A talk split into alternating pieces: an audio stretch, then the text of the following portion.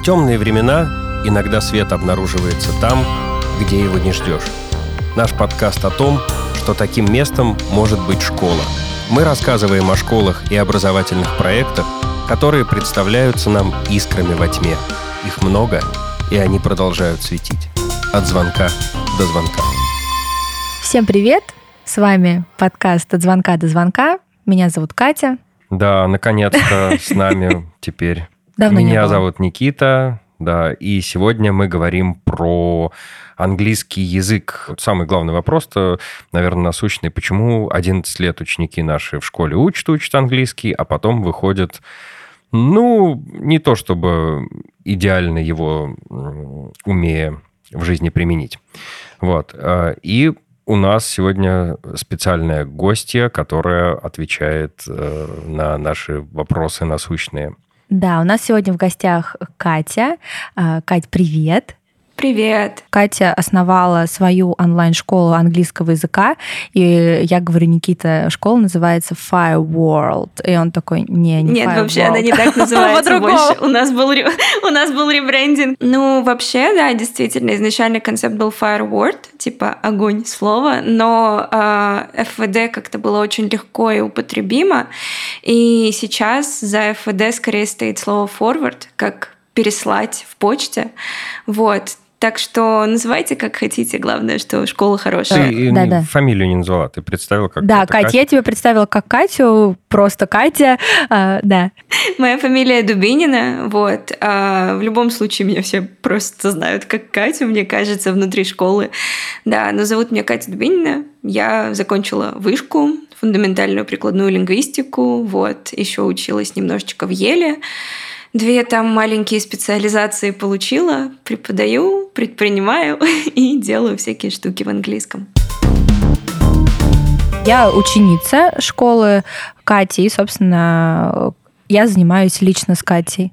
Катя, скажи, пожалуйста, перед тем, как мы начнем говорить э, о том, как нам учить английский, чтобы не учить его 11 лет или всю жизнь, э, одно и то же как будто бы, как вообще ты прощупывала свою аудиторию, как ты решила наполнить свою школу именно тем, чем ты ее вот сейчас наполняешь. Потому что онлайн-школ очень много английского языка, ну вообще разных онлайн-школ очень много. И твоя, ну мне кажется, что она выделяется. Мы поделимся ссылками, конечно же, но вот для наших слушателей э, расскажи вот про свой путь.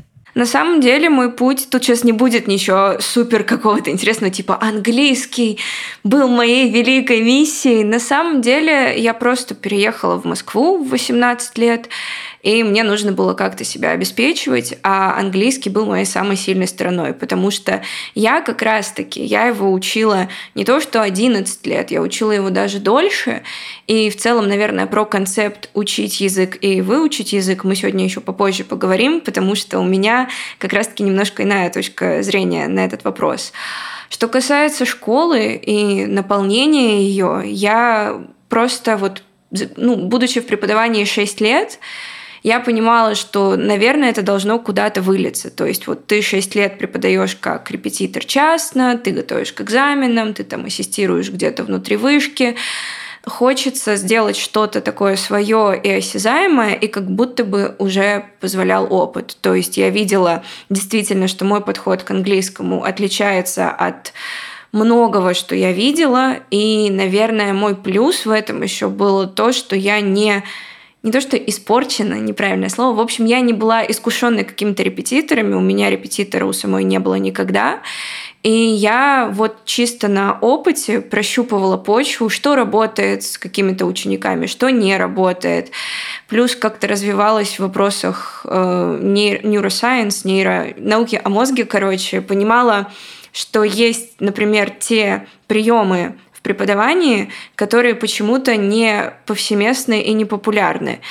И вот когда я создавала школу, я подступалась, наверное, к этой теме практически год, и там и название было другое, и концепция была изначально другая.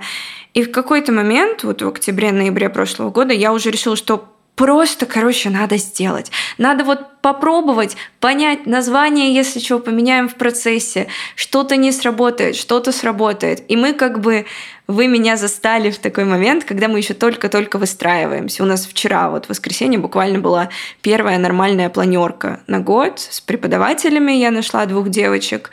И как бы те ценности, которые я закладываю, которые я говорила им, ну, это то, чтобы мы учитывали не только языковой бэкграунд человека, когда он приходит учиться, но еще нейро- и психобэкграунд, потому что есть те, кто хорошо учится через визуальную составляющую, кому, например, нравится смотреть, слушать, там что, короче, на аутентике работать.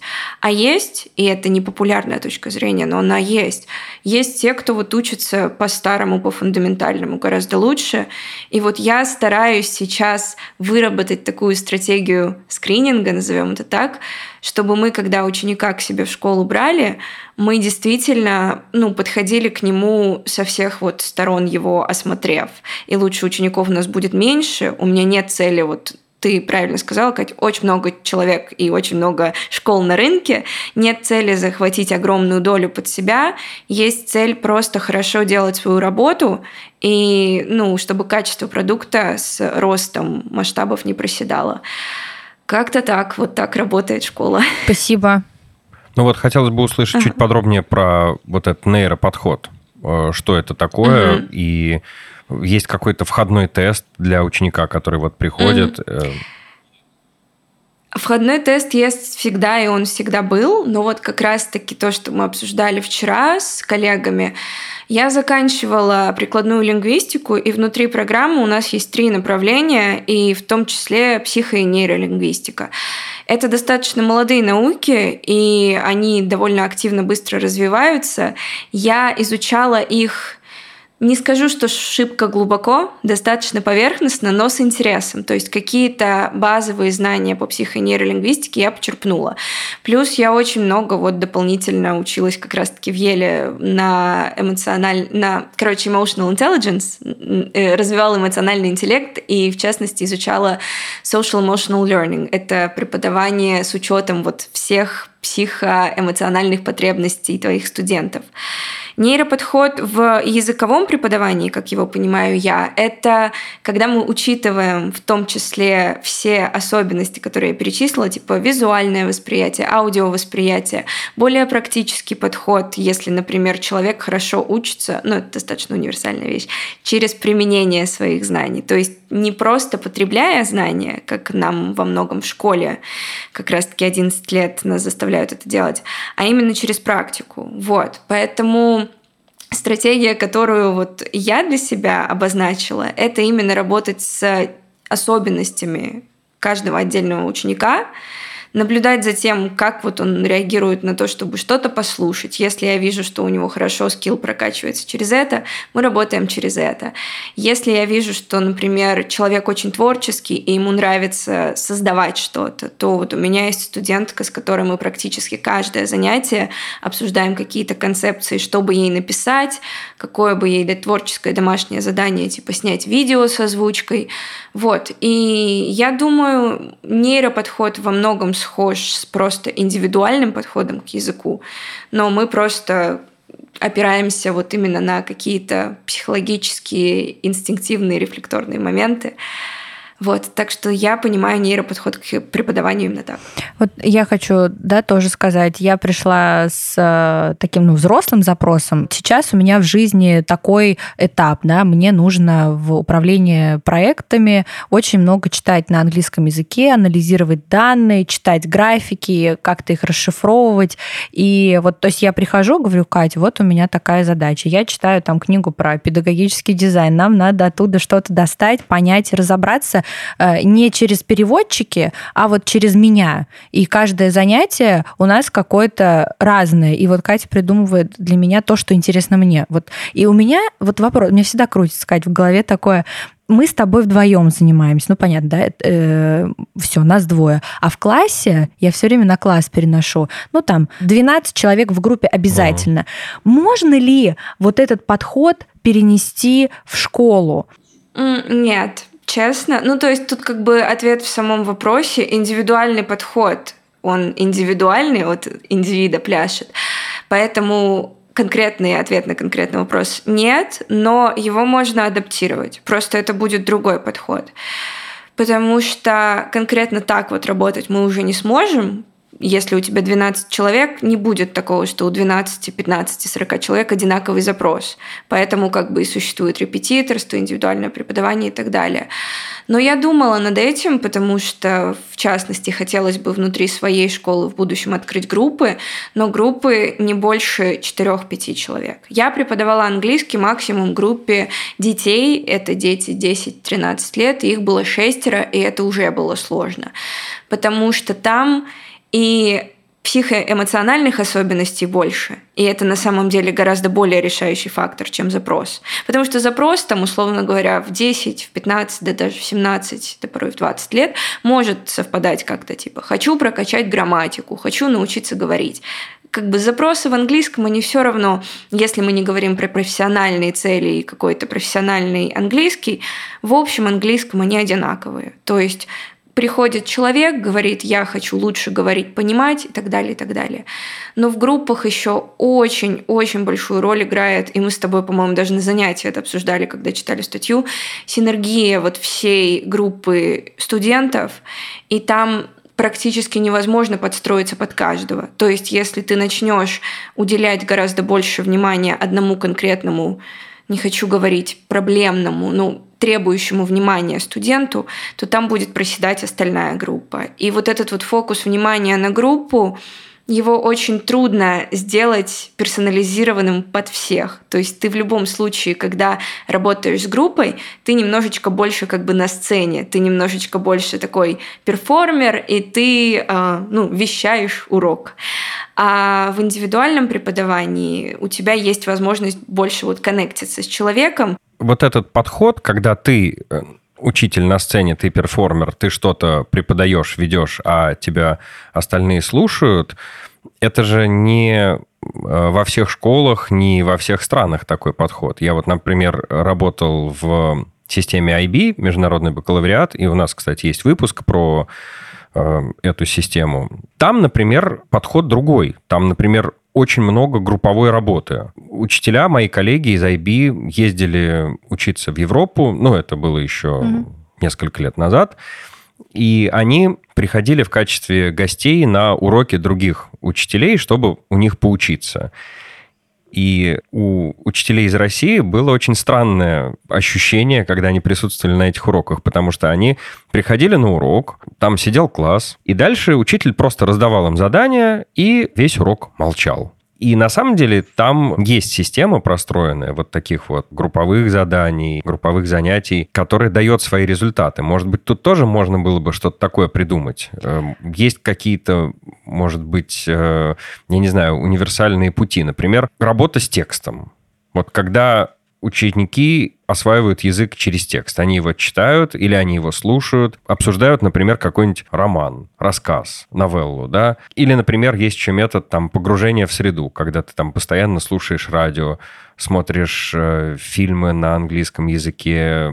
Есть ли какие-то вот все-таки лайфхаки, как нам, нашим ученикам, выучить английский язык. Про индивидуальное обучение мы уже поняли. Да, у нас своя боль. У нас вот большие классы, и у нас нас, может быть, слушают заинтересованные родители, у которых тоже есть э, запрос, да, вот хочется, чтобы мой ребенок знал английский язык. Универсальных подходов нет, потому что образование, обучение, ну, оно в любом случае для всех как бы работает по-разному. Почему в одном и том же классе с одним и тем же преподавателем разные ученики ну, запоминают разное количество информации.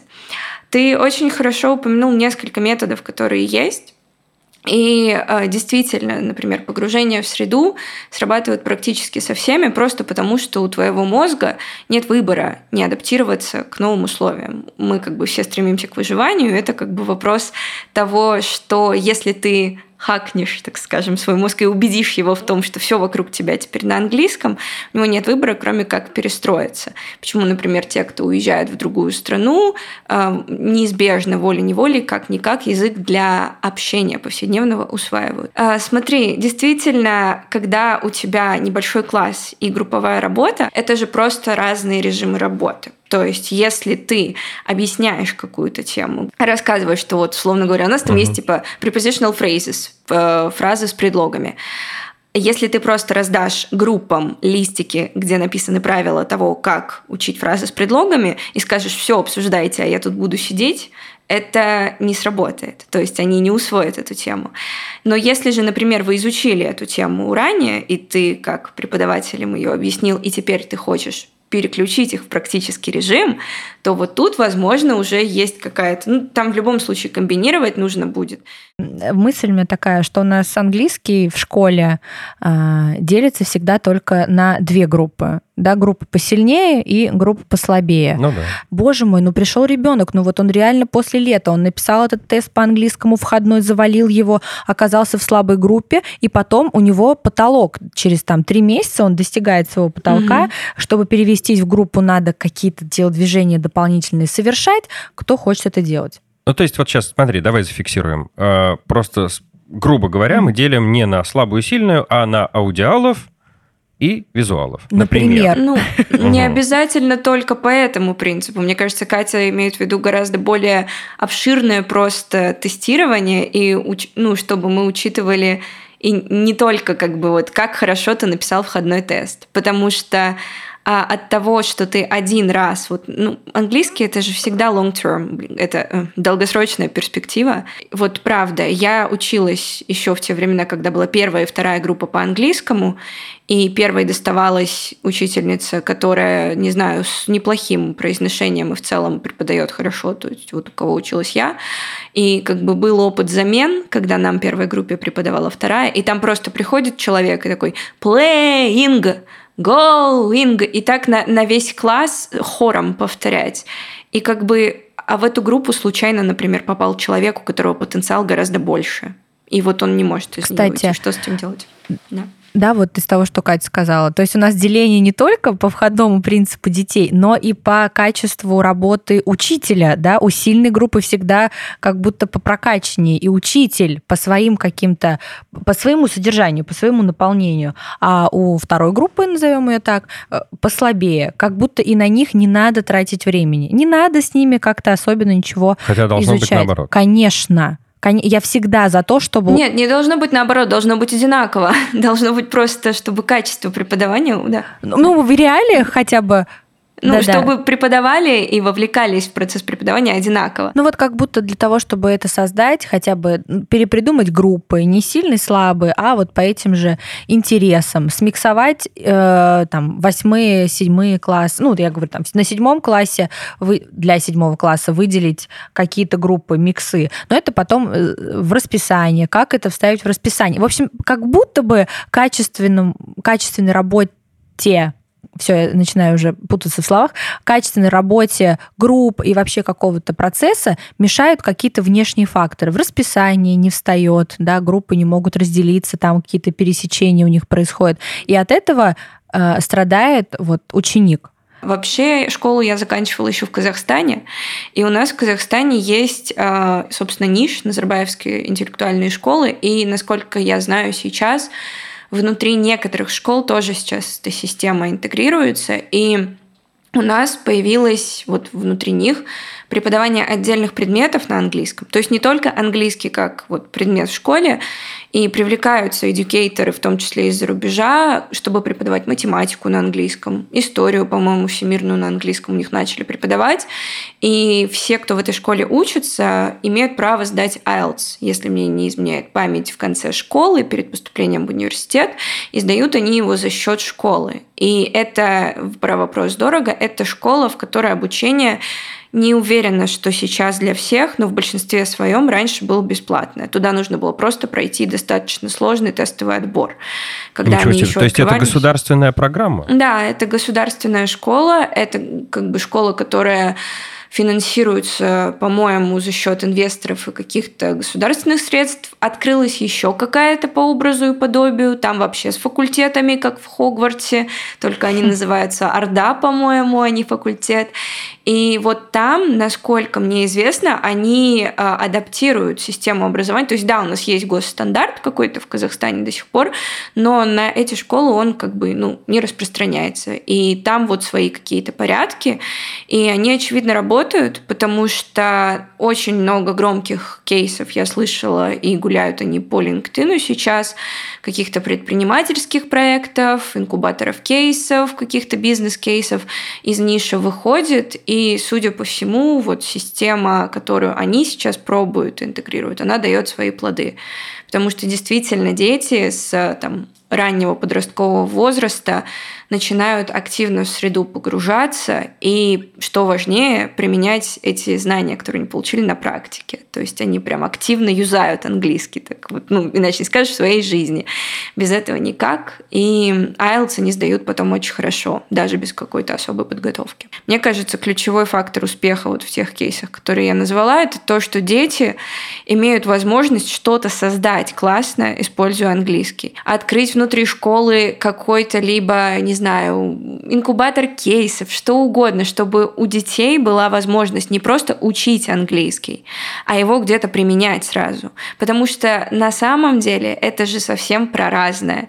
Мы можем изучать язык всю жизнь всю жизнь. Нет какой-то определенной точки, где ты можешь сказать, все, я знаю английский. Ты можешь на нем изъясняться, ты можешь его применять. И вот дать детям возможность его применять внутри школы, это было бы замечательно. Тогда у тебя и знания, соответственно, прокачиваются. Чем больше ты применяешь их, тем больше они становятся. Ну да, мотивация говорить на английском языке и интерес еще, да, если тебе интересно про там, э, я не знаю, автомобили или про да, садоводство, то, да, можно делать свой проект про автомобили или про садоводство, что-то такое.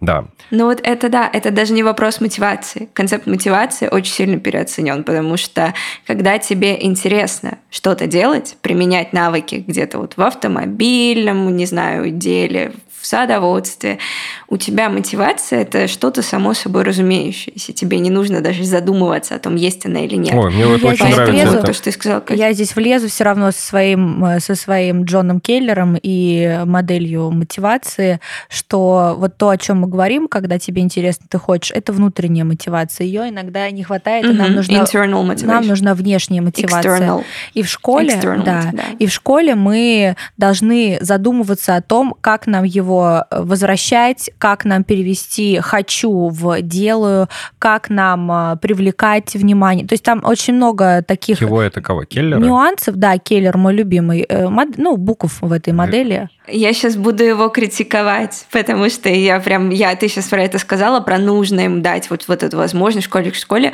Я не знаю до конца его концепцию, я ее не изучала, знаю только поверхностно, но если мы посмотрим на то, что Лори Сантос про это говорит, у нас external motivation, внешняя мотивация практически всегда снижает внутреннюю, потому что когда нам просто интересно что-то делать э, for the sake of делать, для, ради, ради того, чтобы это делать, наша внутренняя мотивация понесет нас везде. Как только мы добавим внешний фактор и оценочную какую-то систему, что неизбежно в школе происходит, у нас внутренняя мотивация падает. И очень много кейсов и исследований, которые это подтверждают. Поэтому, возможно, проектная система, которую вот внедрять нужно в школах для применения навыков, она должна быть не градированной. Иначе мы опять скатимся в то, что мы учим английский ради оценки, делаем проект ради оценки, а не вот не как это нормально сказать, не, не для того, чтобы просто делать, не, не потому что просто классно. Но эти все теории, мне кажется, это здорово на бумаге, да забыли про овраги. Вот э, конкретный пример, да, у нас был кружок э, по переводу с э, учительницей языка, моей коллегой любимой Юлией Владимировной. И мы переводили рассказ английского писателя, никогда до этого на русский язык не переведенный. Мы, кстати, потом сделали из него аудиокнигу, и аудиокнигу можно послушать у нас в подкасте. Называется она «Цунами», автор Дэнни Роудес. И это был такой полноценный проект. Мы с ребятами читали книжку на английском, делали подстрочник, э, читали всякую теорию, переводческую литературу, там, как правильно переводить, как лучше, и обсуждали, обсуждали, обсуждали. Но к концу года этот кружок немножко подсдулся, надо признать.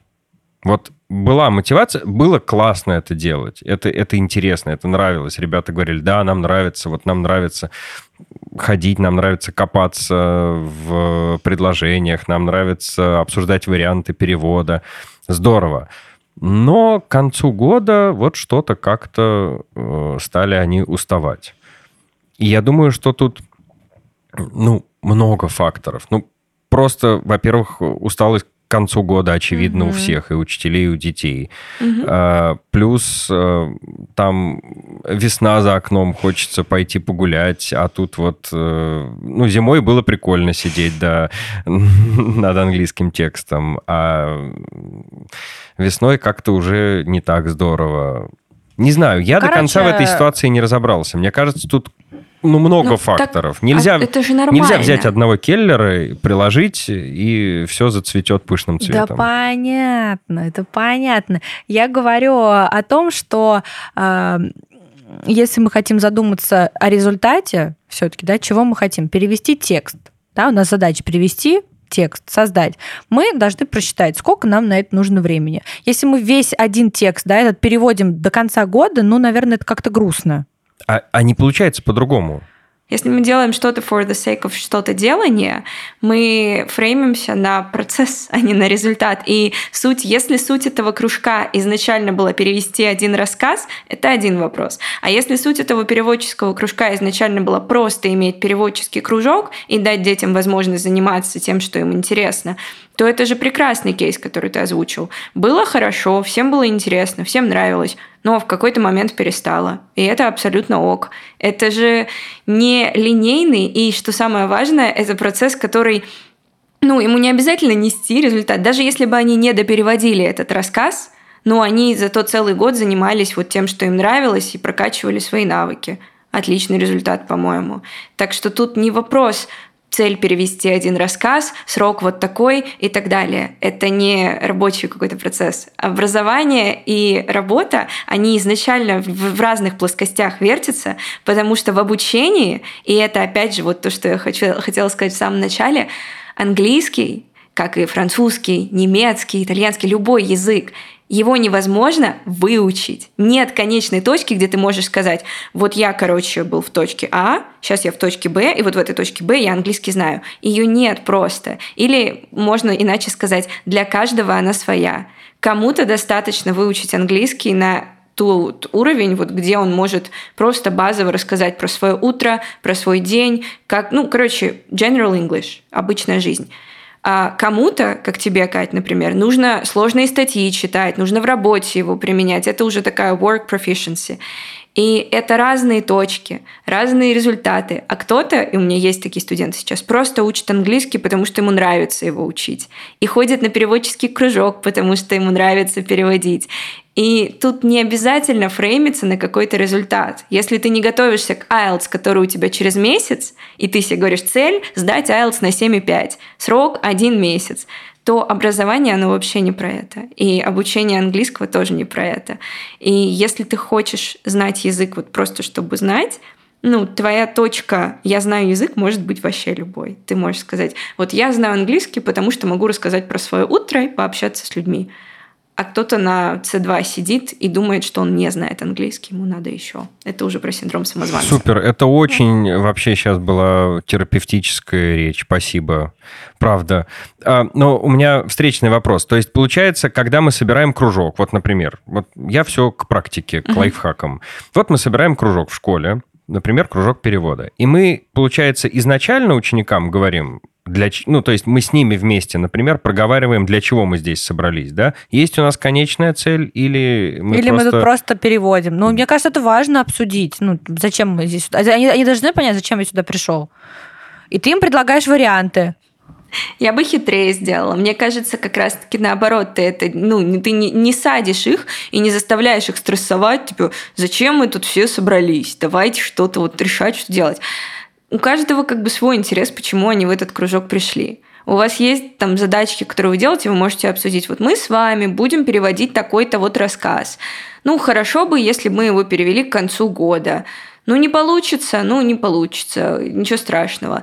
Суть в том, что внутренняя мотивация, она чем интересна? Она внутренняя. Ее даже сам человек не, ну, не до конца понимает. Вот есть люди, которым нравится учить английский или переводить в кружке, и они сами не понимают, почему. Вот просто нравится, просто хочу, просто хожу. Люблю учиться. Так что если мы собираем... Да, люблю учиться. Yes, это, это же офигенно. То есть вот это вот качество у людей, которые просто любят учиться, это же супер недооцененный концепт. Просто вот есть люди, которым нравится учиться вот потому, что нравится.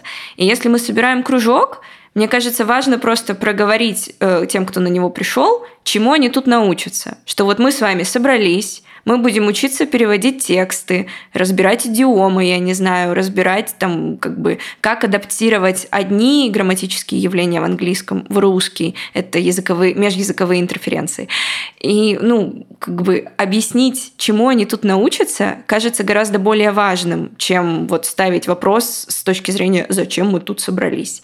Это, не, мне кажется, не то, что не им решать, они сами для себя решат в любом случае. Просто не обязательно их заставлять вот это озвучивать и уж тем более принимать решения на глобальном уровне. Очень интересно. Ну, не знаю, мне, ну я хочу как, ну или прям выделить э, тему. Просто так, так, так хорошо было, хочется вот какую-то отбивку здесь дать долгую, чтобы все это легло Минут на 15. Минут, да, на 15. Отбивочка сейчас, Костя, пожалуйста.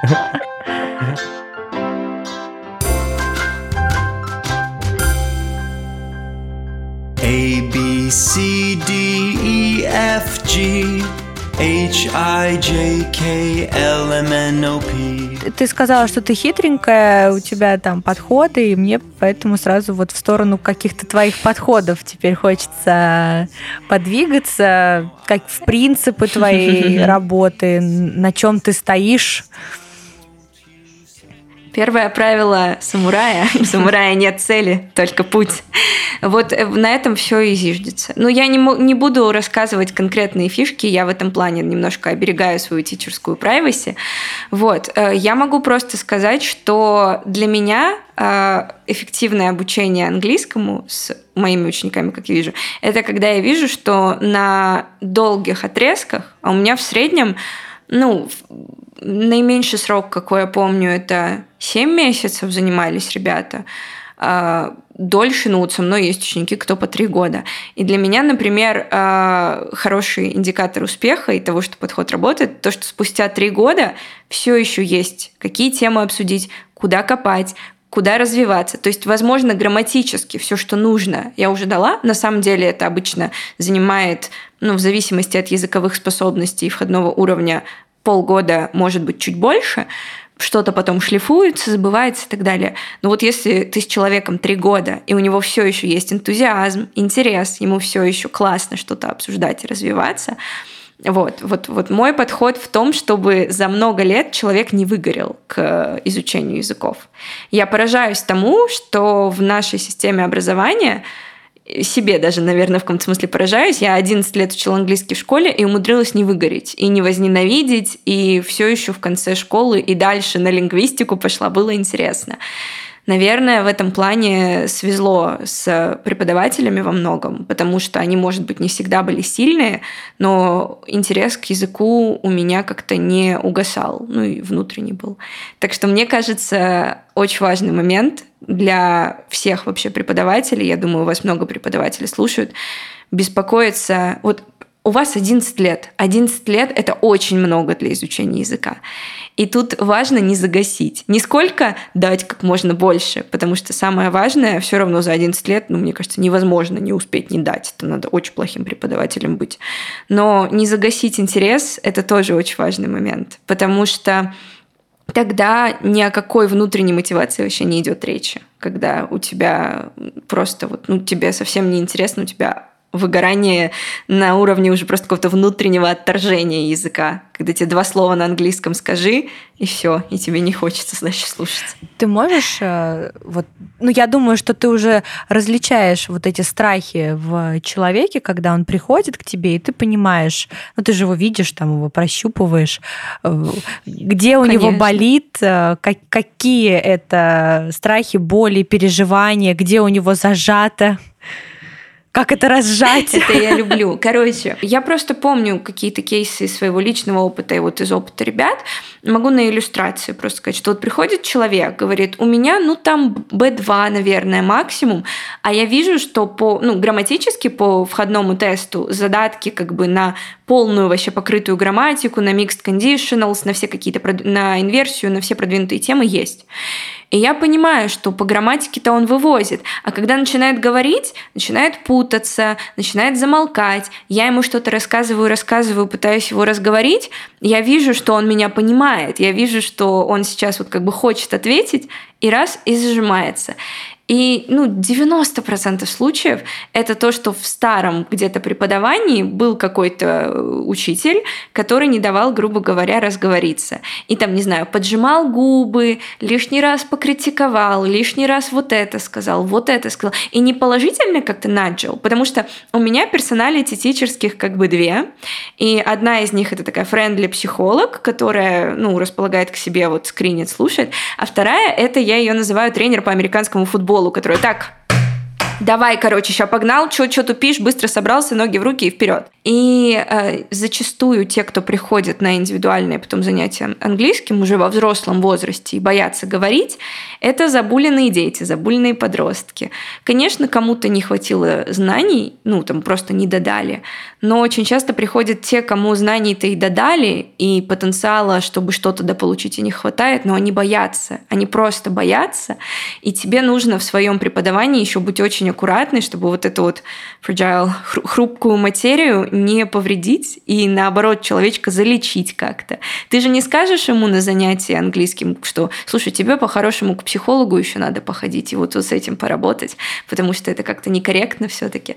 И ты стараешься сам, ты как бы за двоих вывозишь. И вот мы поэтому часто шутим, что нам нужно, короче, и вторую еще э, профессию осваивать. Тяжело. То есть, если вот Тяжело. резюмировать это, мне очень все понравилось. Вот, вот на меня вот это как терапевтическая беседа легло, потому что ну, мы упираемся и в учителя, и в ученика, и какую атмосферу создает учитель в классе, если кто-то там э, долго там разгоняется для того, чтобы начать свой рассказ, его уже торопят, закатывают глаза, что так долго, давай быстрее, чем мы тебя все ждем, да, и весь класс, весь класс, представляешь, против э, него настроен. И ну, если здесь сделать, да, расставить какие-то акценты, э, что можно э, поменять? Мне кажется, вообще э, концепт вот этого, где ты выходишь к доске и перед классом отвечаешь свой монолог, он очень outdated, он очень устаревший. И да, там навык публичного выступления ты можешь чуть-чуть и прокачаешь, но это навык публичного выступления перед толпой, которая в тебе изначально не заинтересована, потому что, будем честными, когда мы там монологи в школе какие-то свои готовили, отвечали, мы не то чтобы шибко слушали остальных, и остальные это видели. То есть ты выходишь к доске, и ты видишь, что особо тебя никто не слушает, и все только ждут, пока ты поскорее закончишь. А если ты еще долго не заканчиваешь, тебя еще и вот окатят вот этим вот их, мне кажется, можно этот просто формат потихоньку поменять. Ну, у нас, например, было распространено в школе такое, что ты просто на переменах либо после уроков подходил и рассказывал монолог, если ты стесняешься ответить его в классе. У нас была в этом плане хорошая эмпатичная преподавательница английского, и ты мог как бы, ну, попросить ее, сказать, что можно я к вам подойду сегодня, не, не, не дольше, не, не отсрочить дедлайн, а я к вам сегодня приду, послушайте меня. И она шла навстречу, и ты мог ей рассказать без присутствия толпы и без вот этого давления. Как часто в классе бывает, можно я после урока к вам подойду? А можно я тоже подойду? А я тоже после урока подойду? Это, конечно, тоже есть такая цепная реакция на уроке. А почему ему можно подойти, а мне нельзя Ну да, подойти? стесняются перед всеми. Да, да, да. да. Ну, в общем, э, протоколируем э, у доски, поменьше, да? Можно да. я просто угу. скажу, как этот вопрос просто решить? Мы живем в очень цифровое время. И, во-первых, это еще вопрос про эффективность времени на уроке. У тебя 45 минут урок, и вот эти уроки прекрасные, где один отвечает, все остальные сидят в телефон, но это неэффективно. И у нас есть куча гаджетов. И, конечно, тут вопрос на вашу сознательность, но я как бы со своими студентами это практикую, голосовые сообщения. Ты просто говоришь, запиши мне, пожалуйста, голосовое вот на эту платформу, в мессенджер, куда угодно, вот с текстом, который ты рассказываешь. И почему этот концепт нельзя экстраполировать на школу, я, если честно, не понимаю. То есть у всех есть электронные дневники уже, есть электронные журналы. Если вот есть платформа ProgressMe, это не интеграция, если что, и так далее. Э, насколько я помню, я просто сама ее не использую в работе, но есть коллеги, кто использует, и там есть этот функционал, где можно в конце урока вставить поле для домашки, который записать голосовым. Мне студенты в Телеграме присылают голосовые. Но вот я сидела и думала, вот сначала я, Катя, тебе тоже говорила, что мне хотелось бинго, я учу а, английский там сто лет и никак не выучу. И вот собрать вот эти вот а, триггеры, почему человеку ну, вот, все никак и никак, что ему мешает, на какие вот он ловушки попадается, почему он начинает учить там в 3 часа ночи. Я все, я с завтрашнего дня но я просто весь английский с 7 утра выучу. А потом а, он ломается. Почему это происходит? Вот я такое бинго представляла, что мы такое предложим. Но у нас такой вот разговор поддерживающий, и что вот человека не хочется этим бинго загасить, опять его на эти триггеры посадить, чтобы он после этого, ну, в общем, я никогда и не буду его тогда учить. Мне кажется, такое бинго может быть так... поддерживающим, э, в смысле, что... Мы, может, решение вот, предлагаем. Если ты говоришь, этому, да, если да. ты говоришь человеку, например, как мне очень понравилась Катина мысль, э, нельзя выучить язык, да, и ты думаешь, а, ну, слушай... Да, есть просто допустимое, вот достаточно, мне да, достаточно. Ведь, ведь действительно, то есть, например, э, первый пункт в этом бинго может быть, да, я стремлюсь выучить язык. Да, попался, все. Э, потому что, э, помните, несколько лет назад везде просто мелькала реклама такого парня. Да-да-да, в очках, да? Да-да-да, не будем называть его имя, чтобы рекламировать, не, не рекламировать его лишний раз, да. Вот. Помните, да, такой выскакивал паренек, да, и говорил, что Э, за 30 дней ты выучишь, просто, там, или за 30 да, вы минут. выучите язык, да, за просто... Мы вам прокачаем уровень, да, за вот. месяц. И тоже, и тоже же он отсылал к школе, что вот в школе долго и нудно, а у нас да. вы выучите язык за просто полчаса, будете знать, пройдете весь английский. У вас будет английский 80-го левела. Это мой три, это мой сейчас личный преподавательский триггер. Я прям сижу, меня аж потряхивает. Вообще просто к Катиным словам про бинго и про триггеры, про вот это все. А триггеры, они же как бы, блин, это же не обязательно что-то плохое. То есть, если ты попался на этот триггер, это не значит, что для тебя все потеряно. Кто попался на этот триггер, тот слушает наш выпуск. Все, сначала бинго заполняем, потом для того, чтобы все эти триггеры решить, надо послушать просто наш выпуск и понять, что все будет супер у тебя не нужно бинго это собирать целиком для того, чтобы понять, что тебе подходит. Для того, чтобы понять, что тебе подходит в изучении языка, нужно просто усвоить вот просто базовая, простейшая философия. Я попробовала одно, мне не подошло, я попробую другое. Мне не подошло это, я попробую третье. Способов выучить, ну не выучить, а учить английский язык куча куча. Я поэтому и говорю про аудио, про визуальную составляющую, про тексты, про Голицынский. Очень любят, например, люди а, сейчас говорить, что вот один из триггеров бинго в типичном таком бинго, которое составит языковая какая-то школа, будет типа Голицынский, зеленый вот этот проклятый учебник. Угу. Не знаю, знаете вы, вы не Конечно. знаете? Короче, ну, да, в те годы, когда мы учили все английский язык, он обитал, и были вот эти домашки а 10 страниц Голицынского. Суть в том, что есть те, с кем эти 10 10 страниц Голицынского сработают лучше, чем пойти послушать TED что вроде как сейчас более популярно, или полистать TikTok. Э, на самом деле очень много вопросов, которые еще можно обсудить, покрыть, потому что на преподавательском рынке есть вот этот вот э, сейчас новый пласт, новая волна преподавателей, которые такие только тик... будем учить только через мемы, через тиктоки, через аутентику а блин, это не всем подходит. И более того, это не всегда эффективно. Поэтому вот это вот бинго, оно, конечно, прикольно, и в контент забрать хорошо, и там похихикать, посмеяться и так далее. Но даже если ты соберешь полное бинго, где ты там ошибся и на какие триггеры в изучении английского языка ты попался, это не значит, что ты взял и вывел для себя классную стратегию обучения. Мне кажется, просто подход попробовал, не понравился, ой, не понравилось, попробовал другое, попробовал третье, попробовал четвертое. И так вот, ну, невозможно, чтобы не подошло все. Я не, я не встречала еще за свои годы практики и учеников такого кейса, где прям все бы не срабатывало. У всех, э, короче, обучаемые практически все – У всех есть какие-то пристрастия, у всех есть какие-то предпочтения и заморочки, но на то как бы и существуем мы. На то и существуют преподаватели, instructional дизайнеры, э, в принципе, все люди в education сфере, все эдюкейторы. Для того мы как бы и учимся, и разбираем людей на молекулы, чтобы понять, как бы им, как бы им поэффективнее, побыстрее, получше язык подать.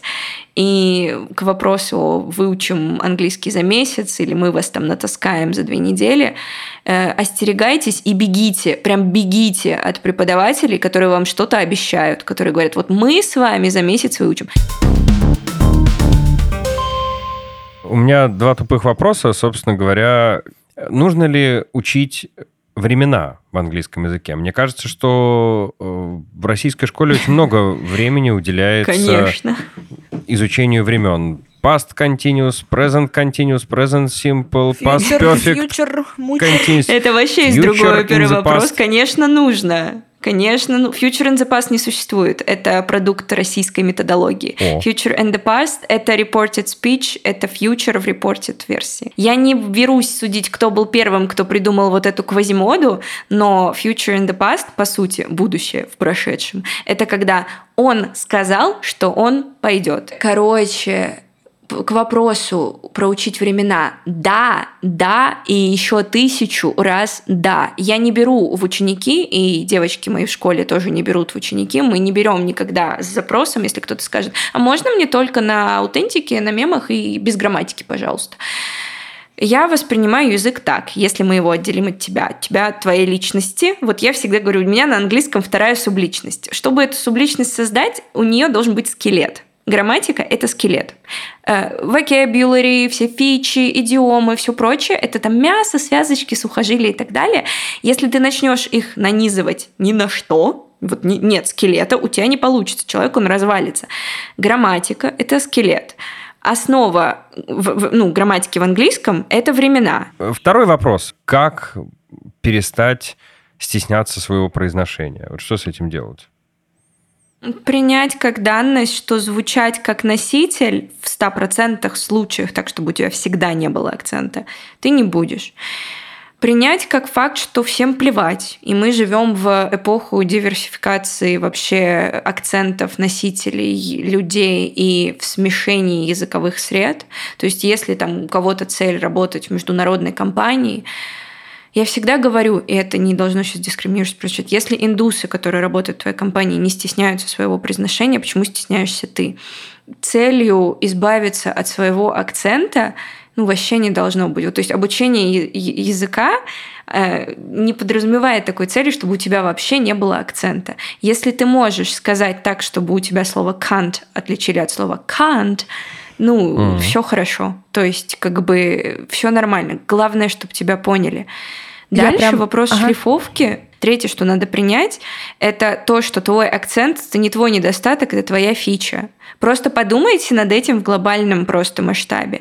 Нейтивы, американцы или англичане зачастую знают только один язык.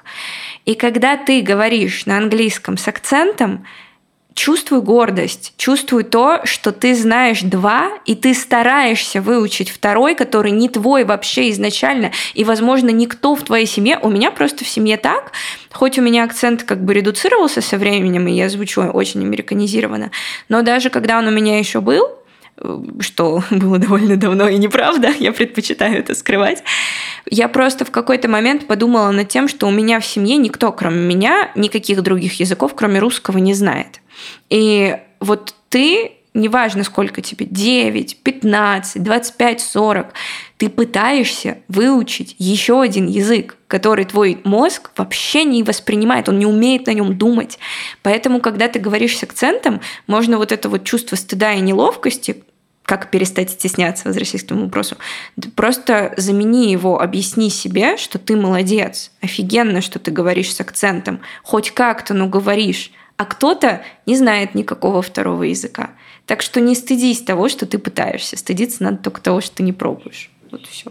Здесь должна появиться, вот, знаешь, вот м, на Екатерине Плашка с цитатой. Да-да-да, плашка с цитатой, регалиями, и видео заканчивается, и минута для слез просто, гордости за самого себя. Это был подкаст «От звонка до звонка». Слушайте нас на всех платформах. Ставьте лайки, пишите комментарии. В описании вы найдете нашу почту. Пока.